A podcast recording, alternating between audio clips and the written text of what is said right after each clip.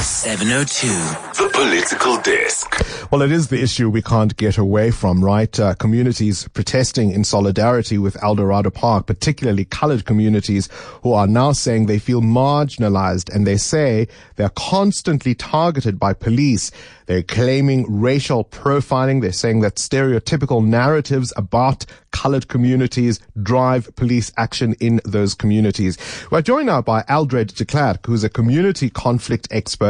Uh, this is at the Africa Center for Security and Intelligence Praxis, a former gangster who's been arguing that if government can improve the material conditions of the people, then the problem of crime in these communities can be solved. Um, Eldred, a very good morning to you. Welcome to 702 Breakfast. Good morning, Bongani. Um, yeah, I would hardly call myself a former gangster. um, I used to run with the street gang when I was a kid, but I mean, I grew up in an area besieged by gangsters. My mom used to be the local midwife, and she used to go in and intervene and break up gangs. Uh, but if you didn't belong to a gang in the area in which I grew up, you could, you know, you were without protection essentially. Ah, okay. I beg your pardon. I think those are the notes I got from one of my producers. Okay. I do apologize for that. no, that's fine. Absolutely good. Look, let's just talk about this. Let's cut straight to the chase. Uh, many many members of uh, the colored community in South Africa, and it's not just in Eldorado Park. You see this um, in areas across uh, the length and breadth of this land saying, quite frankly, under the old regime, they weren't white enough. They're saying under this regime, they're not black enough and still feel marginalized and stuck in the middle. And so when we see what happened uh, in Eldorado Park last week, they say, there you go. Absolutely, Bongani. I think your analysis is spot on. We've got to understand that um, policing the underclass, of which so-called colored people, who's a hodgepodge of identities, uh, people from all over, and not everybody's necessarily so-called mixed. Um, Harry, the Strandloper is renowned to have been brown. If you look at the color of the people in Egypt, which is um, equidistant from South Africa, they have the same shade of pale yellow um, to a darker shade of mustard um, than local people in South Africa, in the southern, on the southern tip of Africa. And it is true that even I, as a, as where has, who have been described an identity of, of color, if it wasn't for the fact that I went to a, a rigorous school of, of black consciousness, um, I would have been firstly taking on the label of colored, I would have felt that self oppression and I would have not liked myself. And then you find yourself um, in a new South Africa where this identity is proving to be problematic. You don't speak some of the the many, very many languages um, in South Africa and you are therefore feeling that you're in a place where you're stuck between a rock and a hard place. Eldred, I, I, need you to explain that to me because uh, one obviously wants to uh, always, uh, you know, describe people in the way that they identify. You describe uh, the colored identity as uh, something that's problematic now, but you also say that in earlier years, adopting it would have been part of self-hate. I mean, even when people say so-called colored, uh, one doesn't quite know how to frame it, if you understand, because I also know people who are very proudly uh, colored and accept that identity. Just wade us through the, the intricacies.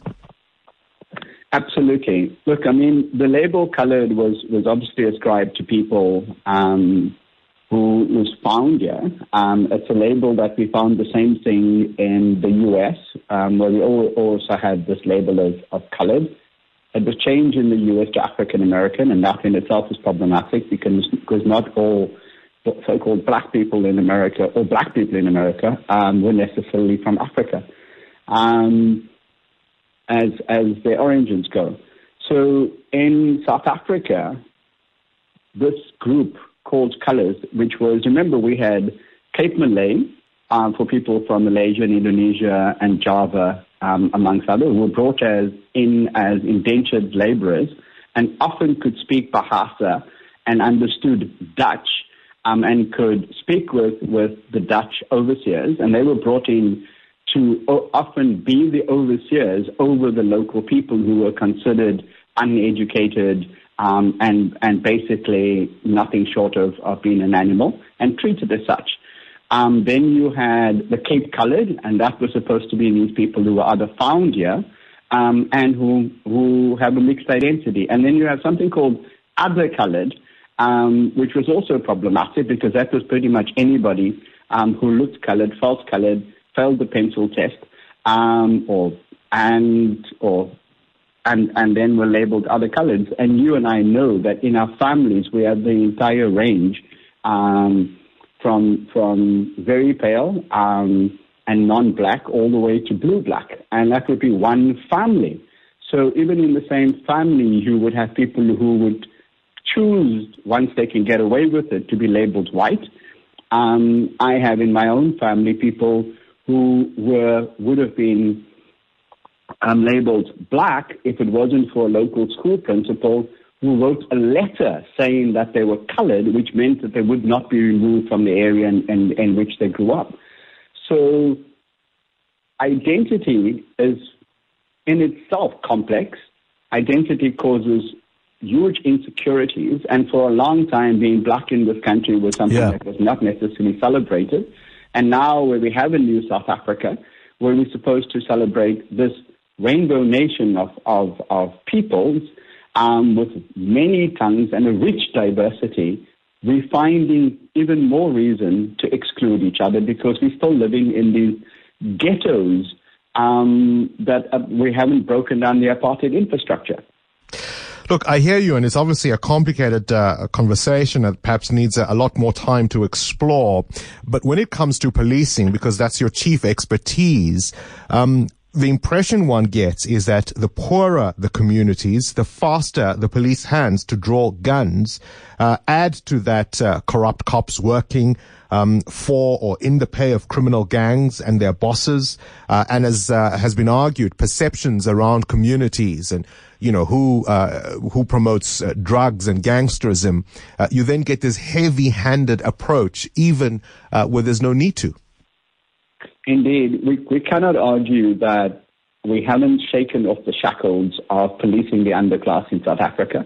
Remember the police who were brought here were Irish. They in itself had had, had their own problems. Words like shebeen are, are Irish, um, for example. And their job was basically to be watchmen over the local people to make sure that they do not take the property and belongings of the, the, the colonial class. And so class um, issues of ethnicity, issues of region and area, all play into the kind of policing we experience. And if, you, if police feel that you, you cannot take them, you won't take them to court, or you don't have the necessary organization and power, or the necessary resources to confront and engage them directly, or you're not an articulated darky like myself, um, you, you, you will be treated differently, unfortunately. And we have to look yeah. at that reality and we have to confront it. So, so when so, so effectively, people like who live in Eldorado Park are being policed by who treat them as strangers. So what happens now? I mean, we've seen the arrests of two officers uh, who were involved uh, in the killing of uh, really a, a, child in Eldorado Park, um, Nathaniel Julies. What happens now? What would you think um, authorities need to think about if uh, any lessons might be learned from what happened last week? Well, one of the things that people are clamoring for, and rightly so, is to say that it's only when there are issues and only when tires are burning, then we see the public representatives and police leadership actually visit an area. All these areas suffer from decades of neglect, and we do need the social compact that the president is calling for, and we do need an honest conversation at the local level. What I would hope is that the minister continues to go back there and send the, the local leadership back. And yes, the minister may have been met already with some level of anger and frustration. You've got to be present in the face of that anger and frustration. Um, and you've got to sit down and actually be willing to wait out this anger and allow communities to vent it. And I would hope that we don't lose contact with with communities like Eldorado Park and elsewhere in, in the Western Cape and other communities yeah. that are acting in solidarity and that now, as we move towards the 2021 election, remember this is a local government election, we ask the same question where are our councillors, where are our mayors, where are our local leadership.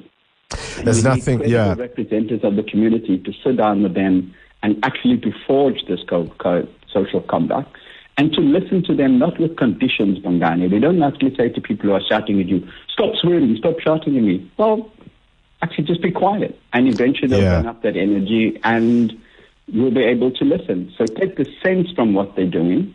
And as much as we condemn violence, violence is an expression of a sense of helplessness and powerlessness. And a sense of being unheard. Eldred de Klerk, you and I must chat again, certainly.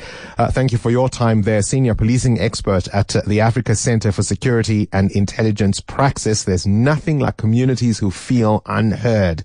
And we're going to see this kind of thing more and more. And it's always going to end in tragedy. It's always going to end in tears until this government responds to every South African.